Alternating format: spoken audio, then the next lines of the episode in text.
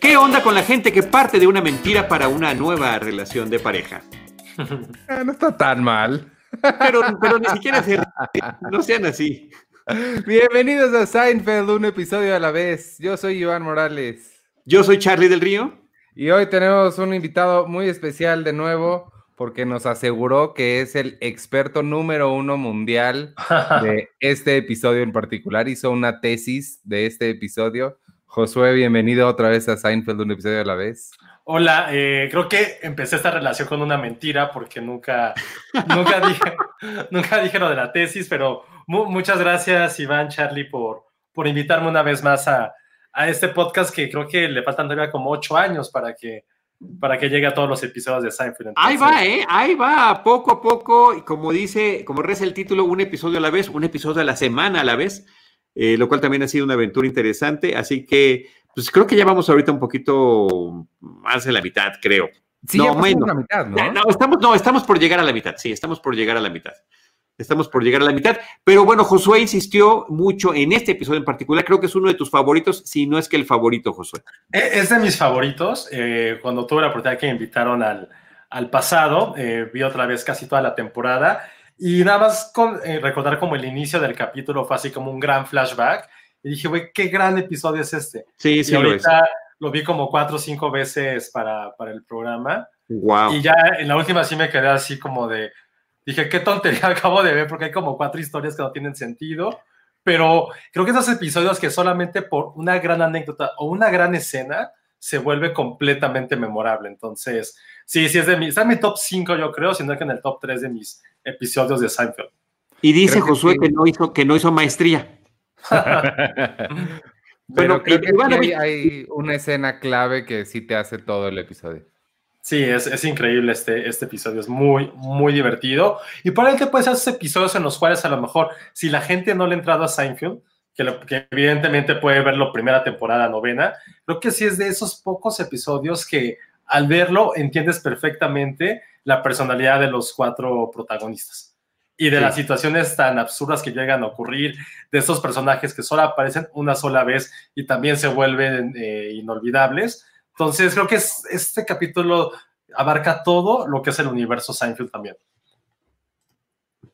Estoy de acuerdo y toca que lo presente Ivanovich.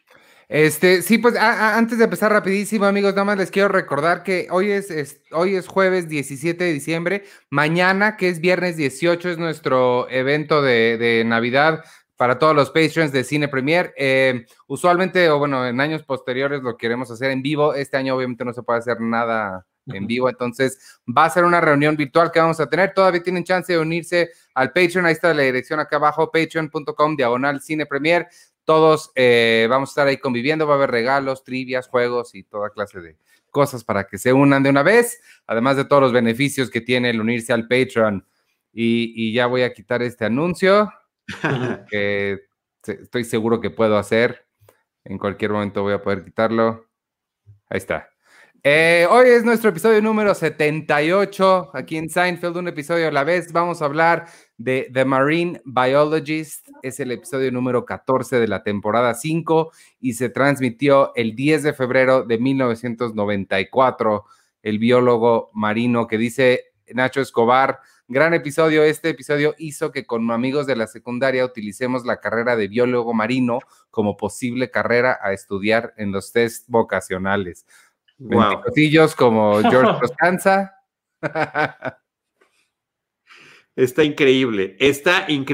Oigan, estoy de acuerdo con que es uno de los mejores episodios. Yo todavía estoy redefiniendo, lo hemos platicado aquí en este programa semanal, mis episodios favoritos. Está entre los 10, sin duda, pero creo que fácilmente se puede colar a los 5 primeros lugares. Y una de las razones por las que me gusta, también lo vi más de una vez esta semana, Josué e Ivanovich, es que siento que es de esos episodios que cumplen el propósito que se planteó Larry David junto con Jerry Seinfeld, que era de darle a los 4 personajes un tiempo equitativo en la pantalla y poder entrelazar sus historias sin que sonaran particularmente forzadas. Obviamente, a una quinta vista, Josué, ya dices, eso se ve forzado, pero en una primera corrida me parece que están muy bien integrados y que tiene un una gran representatividad del sentido del humor de este programa.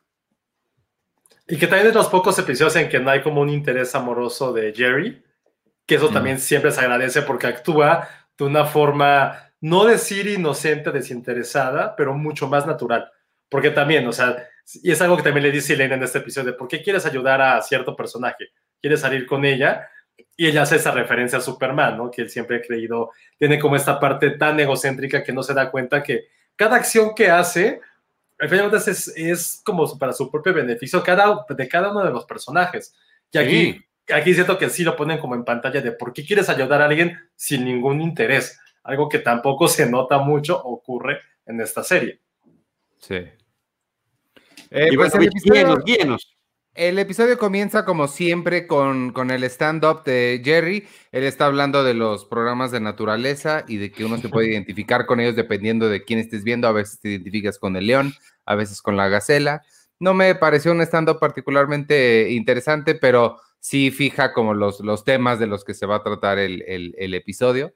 De ahí nos vamos al departamento. Jerry le está presumiendo a Elaine una playera que tiene desde hace 6 años. No sé por qué le impresiona tanto tener playeras de hace 6 años. Yo ayer traía puesta una del 2001, que es cuando estaba yo estudiando en Nueva York. Wow. Pero dice New York Film Academy, es algo que está padre presumir y guardar. Y... Pero no la usas tanto, o sea, no la usas tanto como para que se desgaste, que tengas... No, no muchísimo. Es que... Yo sí tengo, pero por ejemplo, esa es una playera muy representativa de algo. De las que está hablando Jerry son genéricas. Yo genéricas tengo 3 colores básicos y las uso para el diario, para ejercicio, para dormir, para lo que sea. Y sí son esas que cada lavada digo, a ver si sobrevive. O sea, sí es cierto, me pude identificar plenamente con esa parte porque de repente empiezas a ver cómo se deshilacha, cómo ya empiezas a tener huequitos y dices, aguanto una apuesta más o no, depende de lo que vaya yo a hacer. Y le doy todavía un poco más de vida útil después de la última lavada, cuando ya definitivamente ya no te la puedes poner porque ya, a menos que te quieras disfrazar de indigente, ya se usa como trapo. Ya la partes en pedacitos y sigue teniendo una vida útil, como sucede en la película Singles, Vida de Solteros, con el personaje de Sarah Catwick, una película de Cameron Crowe, que también hay una escena muy significativa de una camiseta que tiene un final terrible. Bueno, yo de ahí ella está hablando por teléfono, a él sigue platicándole de su playera, no podría importarle menos lo que está sucediendo porque ella resulta que la acaban de confirmar que hay un escritor ruso muy importante que va a trabajar con ella. Sí, y este escritor, y a partir de eso le cuenta una cosa verdaderamente absurda Jerry a Elaine, que Elaine se la cree. No, porque terminan hablando de Tolstoy. Es como este escritor es como el Tolstoy contemporáneo. Dice, bueno, ¿sabías que de la Guerra y la Paz no se iba a llamar la Guerra y la Paz? Se iba a llamar War. What is it this for? What is it good for? Es una canción.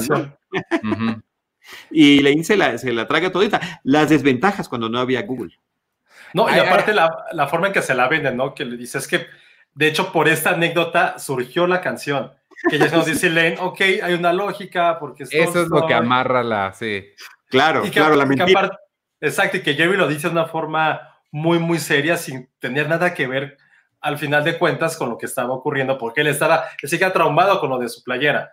Entonces, la forma en que se lo cuenta como tan profundamente, y que tampoco también que Jerry conozca de qué escritor estaba hablando, ya sé que todo lo une, y que al principio sí también puedes creerle un poco esta broma tan completamente absurda a Jerry.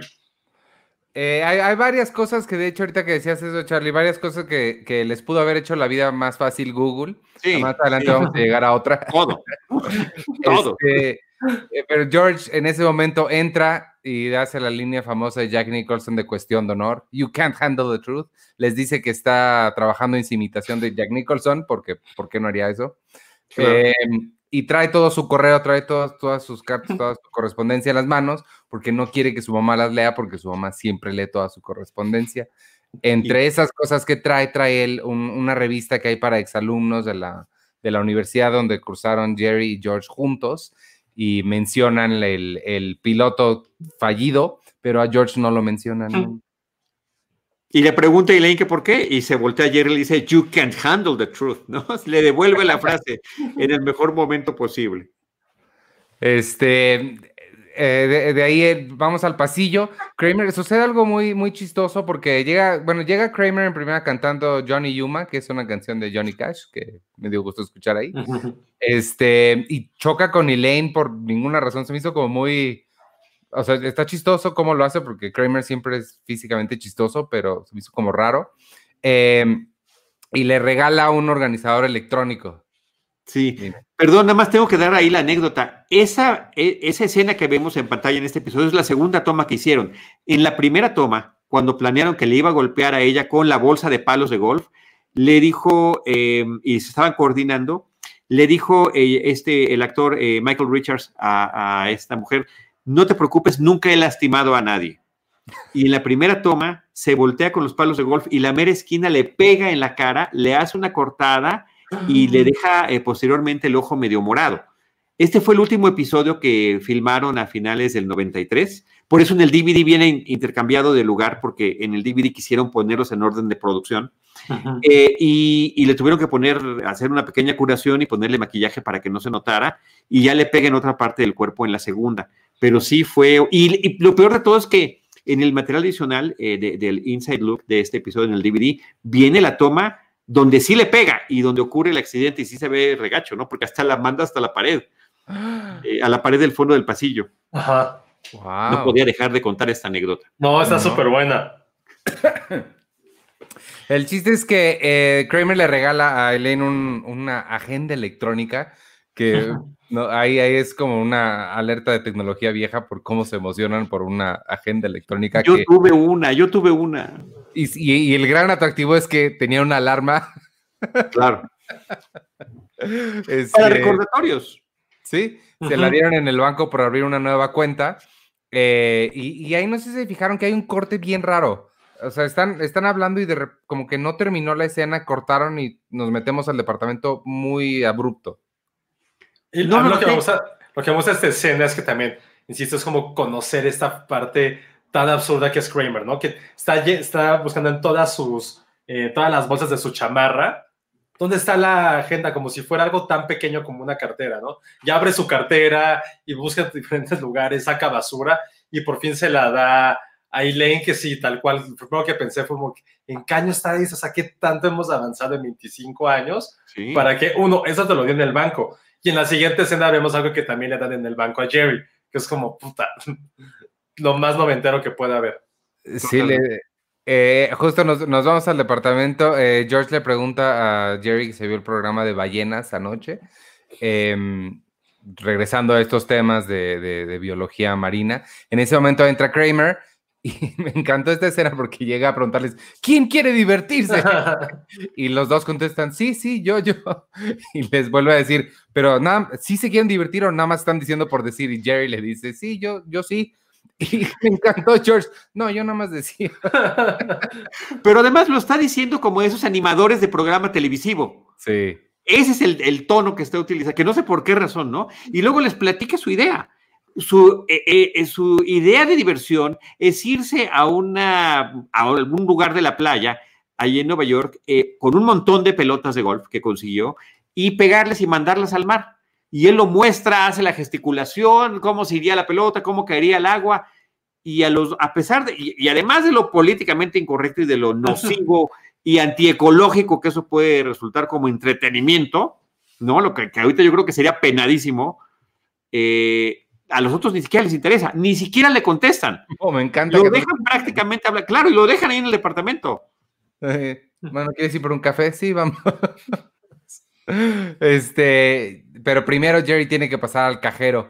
Y en el cajero, vamos al cajero, él empieza a sacar dinero y empieza a narrarle como si estuviera en una competencia con la persona de junto, que eventualmente la conocemos, es una excompañera de él y de George de la universidad. Pero sí se me hizo muy raro que empezar a hablarle así, sobre todo, no sé si es mi paranoia de siglo XXI, en todos lados te asaltan en la Ciudad de México, pero pues sí, siento que en el cajero no quieres que alguien te esté hablando. No, exacto. Nadie, pero nada más déjate digo algo, y les digo algo, José Ivanovich, yo hago esa competencia cada que voy al cajero, porque me irrita mucho que la gente se tarda muchísimo en el cajero. Yo digo, yo ya sé cuáles son las preguntas, cuáles, no quiero donar, no, esto es lo único que quiero hacer, no quiero recibo, ta. O sea, sí estoy compitiendo.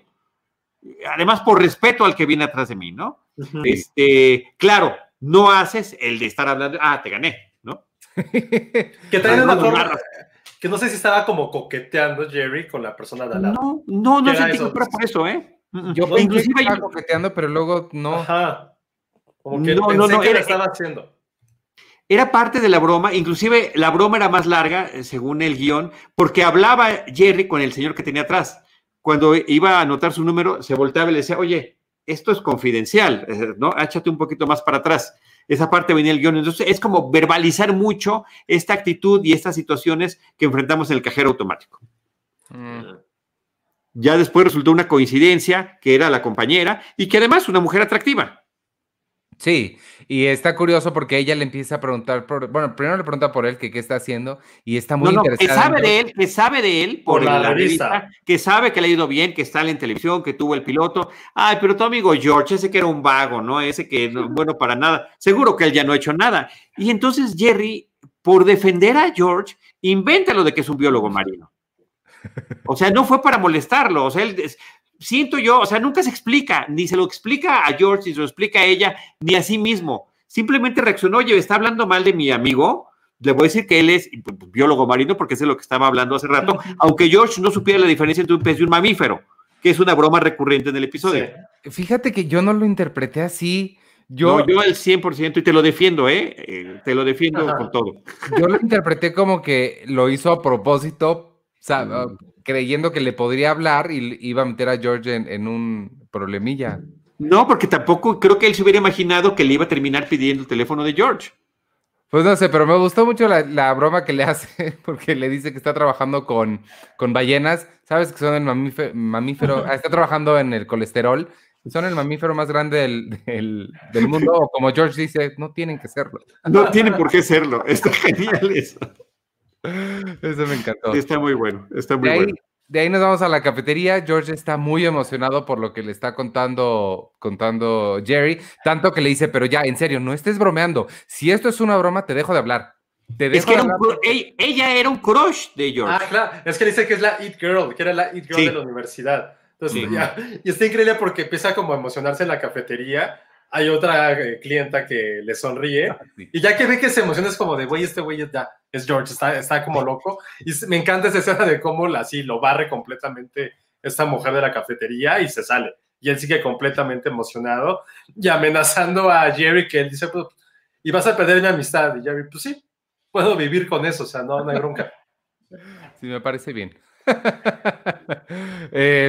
Pero Jerry le dice, nada más que... le dije que eras biólogo marino.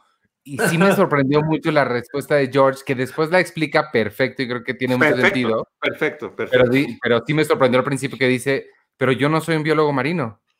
¿Por qué dirías eso? Y bueno, no le explica el por qué. Nunca le explica el por qué. No, no, nunca le explica nada más. Nunca. Por eso yo creo eso. Que mira, aquí Víctor, que también nos está viendo, la Vic, nos dice, yo opino lo mismo que Charlie, para mí estaba inventando que George era exitoso, también como defensa, Xochitl Pérez está... Bueno, yo no le entendí entonces, ya, todos entendieron bien y yo no. Gracias, sí, gracias por defenderme en que lo defiende. Sí, porque desde que está en la parte de la revista, pues se siente mal porque George no aparece. Y cuando hablan del piloto, o sea, lo único que pudo haber sido como algo exitoso en su vida, que era el piloto, que sí lo mencionan en la revista y que dicen que es un fracaso, entonces también fue como fracaso no aparecer. Lo único relevante que has hecho aparece como fracaso, entonces ya era como pues, demasiados strikes para George. Y también creo que para Jerry, porque hay que también pensarlo a lo mejor muy fríamente, ¿no? Jerry sí es súper exitoso y se lo dice a Diane. Pues, ¿por qué tendría como amigo a George? Porque es como de, pues, ¿por qué te llevas con él si tú eres como frego tan chingón y tu mejor amigo es un pobre diablo? Entonces, a lo mejor tuvo que ver cómo, a lo mejor se pueden juntar las dos, ¿no? Imagínate que tú sí, todo el mundo te está lavando y puede caer tu estatus porque tu amigo, pues, ni siquiera aparece. A lo mejor puede ser las dos. No, porque no escoges a tus amigos para que sean igual de exitosos que tú o no exitosos, ¿no? Yo creo que eso es independientemente de... O sea, la amistad supera todo eso, si es una verdadera amistad. Ajá. Ahora nos vamos a la casa de George, donde está hablando por teléfono con Diane. le está explicando cosas de... Y aquí es donde le hubiera servido mucho tener Google, porque sin Google es más difícil investigar sobre lo que hace un biólogo marino. Oye, pero lo que te brincaste, que lo mencionaste, pero no lo explicaste rápidamente, quiero retomarlo. Cuando le dice que por qué no podría ser un biólogo marino, dice, pues lo inventé, dice, es que yo prefiero inventar mis propias cosas. Yo sé las mentiras que puedo decir. Y cuando está hablando en esta escena, pues sí está inventando, sí, pues comen algas y pues plancton, obviamente. La escena, en el DVD viene la escena extendida donde le sigue inventando cosas. Y me fui a vivir con las tortugas, tenía que estar a cuatro patas y con la lengua de fuera. O sea, es una escena larguísima de todo lo que está inventando ahí, tanto el personaje como el actor, ¿no? De ahí nos vamos al carro, están en la limusina el escritor ruso, Elaine y el señor Lippmann. Elaine le dice su chiste, bueno, no, ella no cree que es un chiste, le cuenta la anécdota de cómo el título original de Guerra y Paz, obviamente el señor se ofende muchísimo y en ese momento empieza a sonar la alarma de la agenda electrónica, el tipo que se ve que no tiene ni un gramo de paciencia, la agarra y la avienta por la ventana, completamente harto de la situación. Nos vamos a una escena muy pequeñita de Kramer jugando golf en la playa, se ve cómo golpea las pelotas, y regresamos al departamento, que aquí es donde dice George lo que decías, de que explica que cuando él dice mentiras, él sabe lo que estoy diciendo, y lo que me encantó es que le dice, sabes que siempre quise fingir que era arquitecto. O sea, no sabes que siempre quise ser arquitecto, sabes que siempre quise fingir ser arquitecto. Y eso lo sabemos desde la primera temporada. Ajá. Entonces, era algo que ya estaba previamente establecido. Aquí nada más un dato adicional que quiero meter.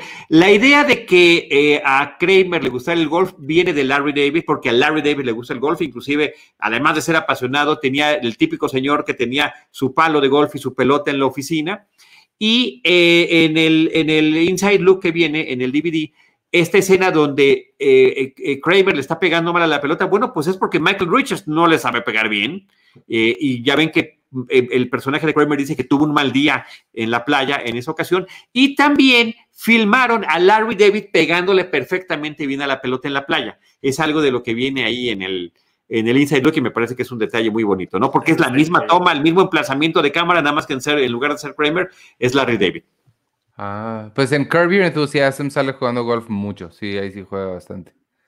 Ahí es justo sucede esto que comentas, que entra Kramer al departamento, tira los palos en el piso, dice que le fue todo mal, que está horrible, ya no los quiere tirar, porque no se puede concentrar, y por alguna razón trae arena por todos lados. Yo no sé qué hizo, que se llenó de arena, hizo alguna cosa Kramereada. No, pisar la playa es llenarte de arena. Yo sí opino eso, o sea, siempre pasa. En ese momento suena el teléfono, Jerry contesta, y es una persona que tiene su teléfono porque lo encontró en una agenda que se encontraron en la calle. Sí. Además es Carol Kane, la actriz. Sí, sí, todavía no la conocemos acá, pero sí. De ahí nos vamos, ahora bueno, sí. Pero no la encontró, la golpeó.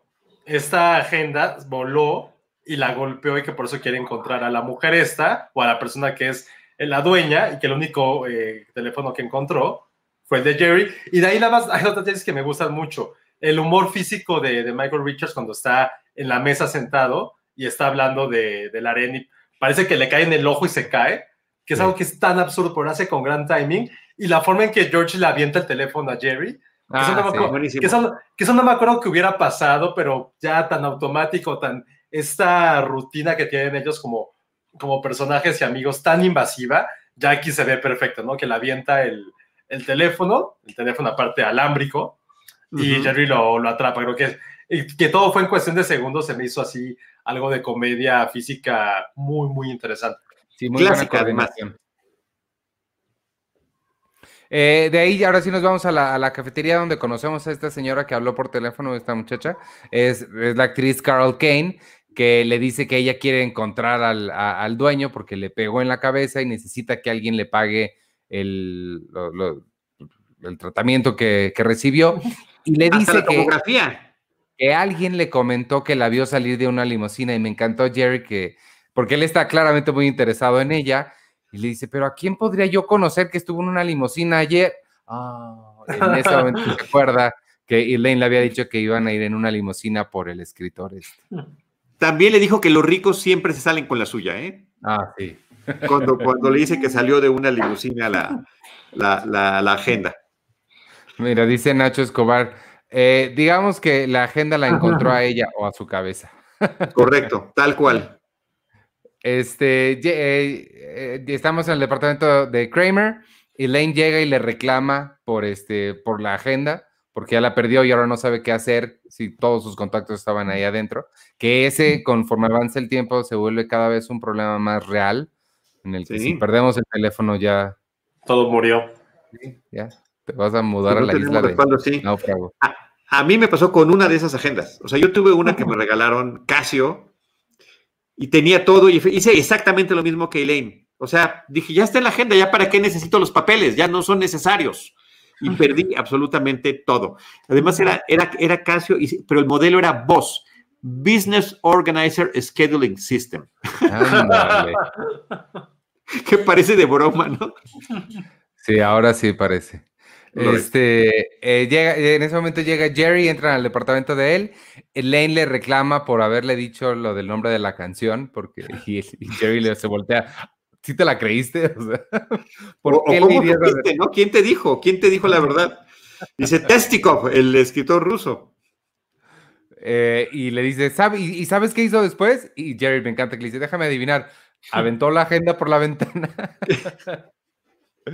Y le cuenta de esta mujer que la anda buscando para que le pague, para que Testikov le pague el hospital. Sí, bueno, más bien, además, Elaine dice que quien debería pagarlo es él.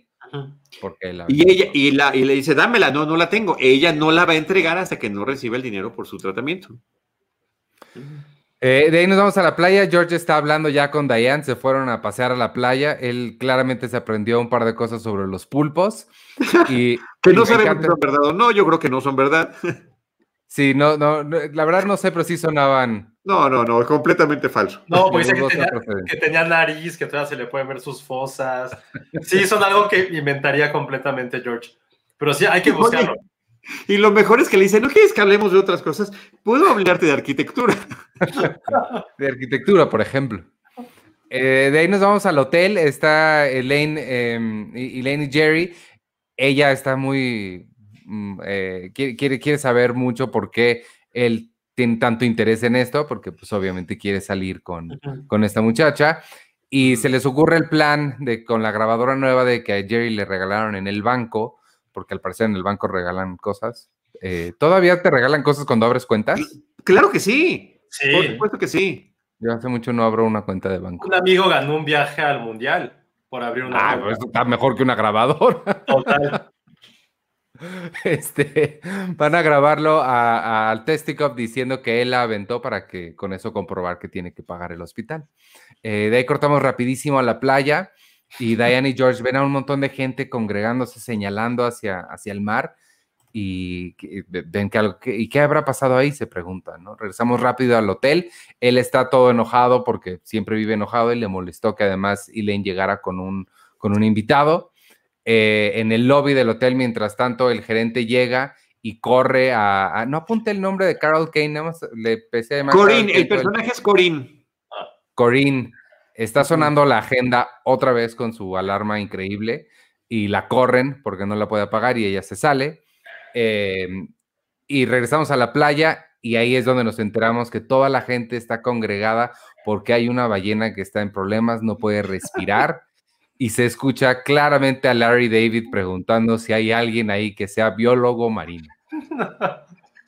Y la forma en que George ya sabe que todo se le cayó y voltea lentamente a ver a Diane, es como ya, es esta joya que hacía George Alexander en su actuación, que era tan empático, era tan perdedor que lo quieres, lo amas y necesitas que le vaya bien. Ahí solo lo único que quieres es que por favor triunfe, nada más.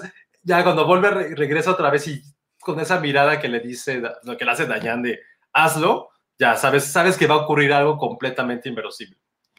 Ahora, me parece que es increíble cómo pueden tomar una escena que es un cliché en una película o una serie televisiva, siempre que alguien se cae, se desmaya o algo, siempre alguien grita, hay un doctor aquí. O sea, ¿cuántos has escuchado que alguien grite, hay un biólogo marino?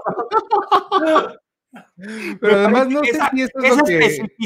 Esa especificidad es parte de la genialidad del episodio y es lo que le da título al episodio. Me quedé yo pensando qué es lo que gritarían. Háblenle, creo que no gritarían nada, más bien como háblenle a alguien o... Claro, ¿quién puede ayudar? ¿No? Sí, sí, pues es como, ¿y dónde está el piloto? Perdón, que van las azafatas, ¿en dónde está el piloto? Van personaje por personaje. Perdón, ¿alguien de aquí sabe manejar aviones? ¿Alguno de ustedes es piloto? Sí, sí, sí. Desde el otro día traigo muchas ganas de volver a ver esas. Hace muchos años que no las veo. Es magnánima. Ya se ve muy vieja, pero es genial la forma en la que está armada. Pero bueno, sigamos, Ivanovich. Regresamos al hotel, el escritor le da el manuscrito que acaba de terminar a Elaine. Elaine le pregunta, justo antes de irse, oiga, ¿se acuerda de mi agenda que veníamos en el carro? Y claro, por supuesto que me acuerdo, le dice.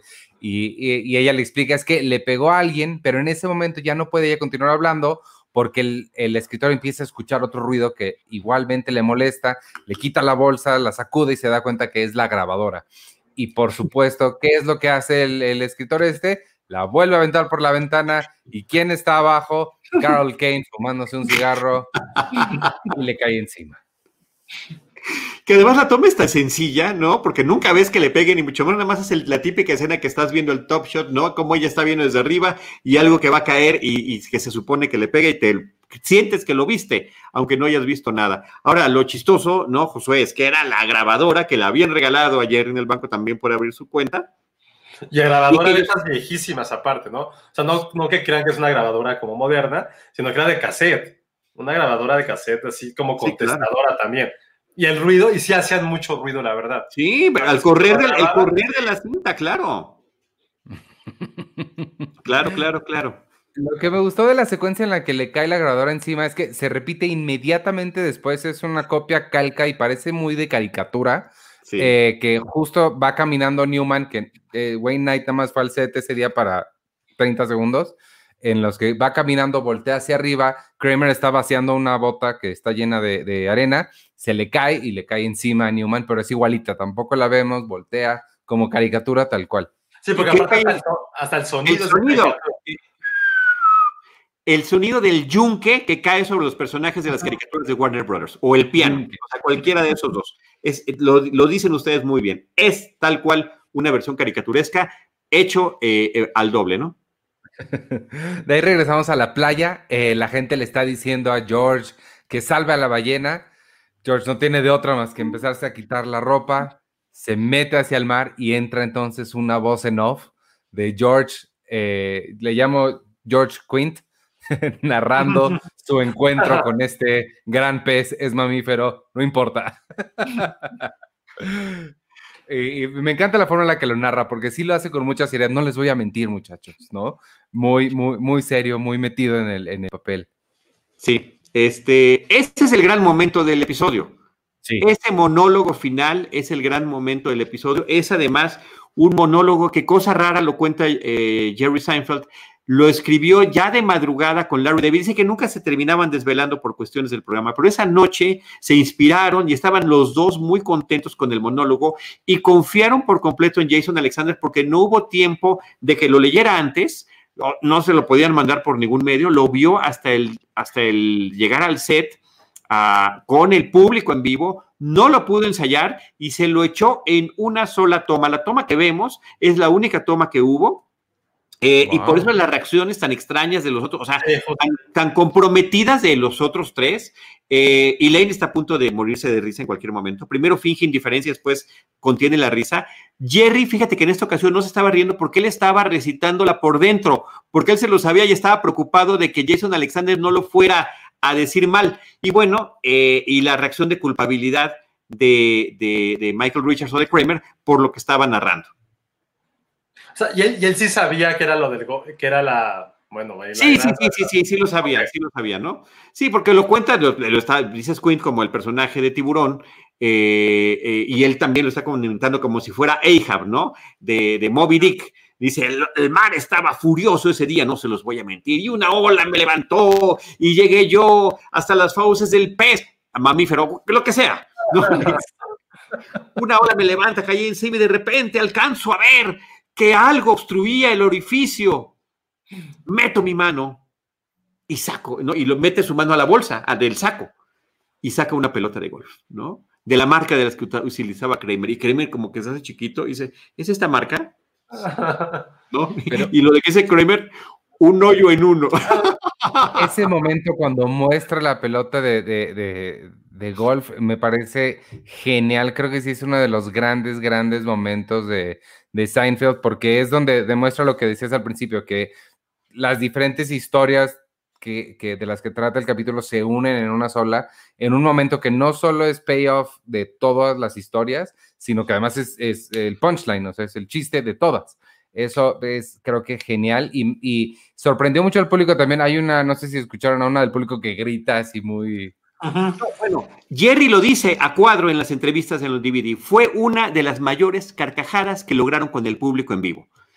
Y además en una sola toma, porque había algunas cosas que repetían constantemente, ¿no? Esto fue en una sola toma, ¿no? Y también Jerry Seinfeld dice que para él es uno de sus 3 finales favoritos de toda la serie. Los otros que menciona, el de Terry Hatcher, cuando va y cuando dice "Real Spectacular". Y el otro es el de Elaine, cuando le presenta a la amiga que le gustaba el dirty talking, ¿no? A la hora de tener relaciones. Y entonces que Elaine se regrese y le dice, the clothes your mother laid out for you, ¿no? Que le había dicho a la otra amiga, y que también pues revelaba que Elaine siempre había estado al tanto de las cosas que había estado diciendo Jerry en los momentos íntimos con la otra mujer, ¿no? Entonces sí, me parece que está padrísimo que sean de esas grandes revelaciones para terminar el episodio, y que fuera además uno de los favoritos de Jerry Seinfeld, y creo, Josué, por eso estás aquí, uno de los favoritos de muchos fanáticos de Seinfeld. Sí, porque aparte es como todo ese conjunto, ¿no? Desde lo que decía Iván, desde que ya se escucha lo del biólogo marino, e incluso en esa escena que ya los anda incitando a que vaya, que le dice a Diane que lo hiciera por ella, que ya es así como esta parte heroica que después lo dice cuando le están narrando, ¿no? Y me encanta cómo va caminando así, sube sus pantaloncitos, tira la gorra, ya está determinado como si fuera un héroe, y cuando empieza a contar la anécdota, cuando dices que me sentí como en Rocky 1, como, wow, es increíble. Y probablemente a lo mejor la metáfora más absurda que se ha escuchado, yo creo que en la televisión, cuando dice que el mar estaba enojado, como un anciano regresando una sopa en un deli. En la escena se ve como voltea a Jerry y ve a Kramer, y Kramer así como de cel en su mundo, como siempre, ¿no? Sí. Pero ese monólogo es fascinante, tiene absolutamente altos, bajos. Lo que hace Jason Alexander, insisto, es algo muy... Porque él también se ve que se quiere, cuando saca la pelota, está nada de querer reírse también. O sea, nada, está así como con hace como muecas para contenerse, y ya todos los demás se ve que es como un relief de cuando ya ven esa escena y saben que ya pueden explotar a lo que quieran hacer, ¿no? Quieren reírse, enojarse. Y qué padre que también, ¿no? Para Jerry sea de los momentos que más le gusta, porque sí es de los mejores escritos que hay. Y actuados, evidentemente. De acuerdo. Lo único que... Sí, perdón, sí. Que lo que se me hizo raro fue inmediatamente después de esto ya nos vamos al final del episodio, que no termina con stand-up. Se me hizo raro, termina con un epílogo de ellos en la misma mesa. Le preguntan sobre Diane. George cuenta que al final se besaron, pero él aprovechó ese momento para confesarle que no es biólogo marino, y ella lo mandó al diablo. Se regresó en autobús a su casa. Ajá, así yo me a partir de esta temporada ya empiezan a hacer estos cambios de tener epílogos en lugar de los finales de stand-up. En otro episodio que te pasó inclusive, hubo el stand-up y después hubo un epílogo que justo por eso, Ivanovich, lo platicamos en ese momento, se te fue. De haberlo seguido viendo. Entonces, a partir de este episodio, en el que sigue también vamos a repetir ese esquema que después utilizarían en algunas otras de las comedias de la barra de NBC nocturna, particularmente la de los jueves. Que hablando de esa barra, estoy volviendo a ver la televisión moderna no me satisface, entonces me regresé a los 90.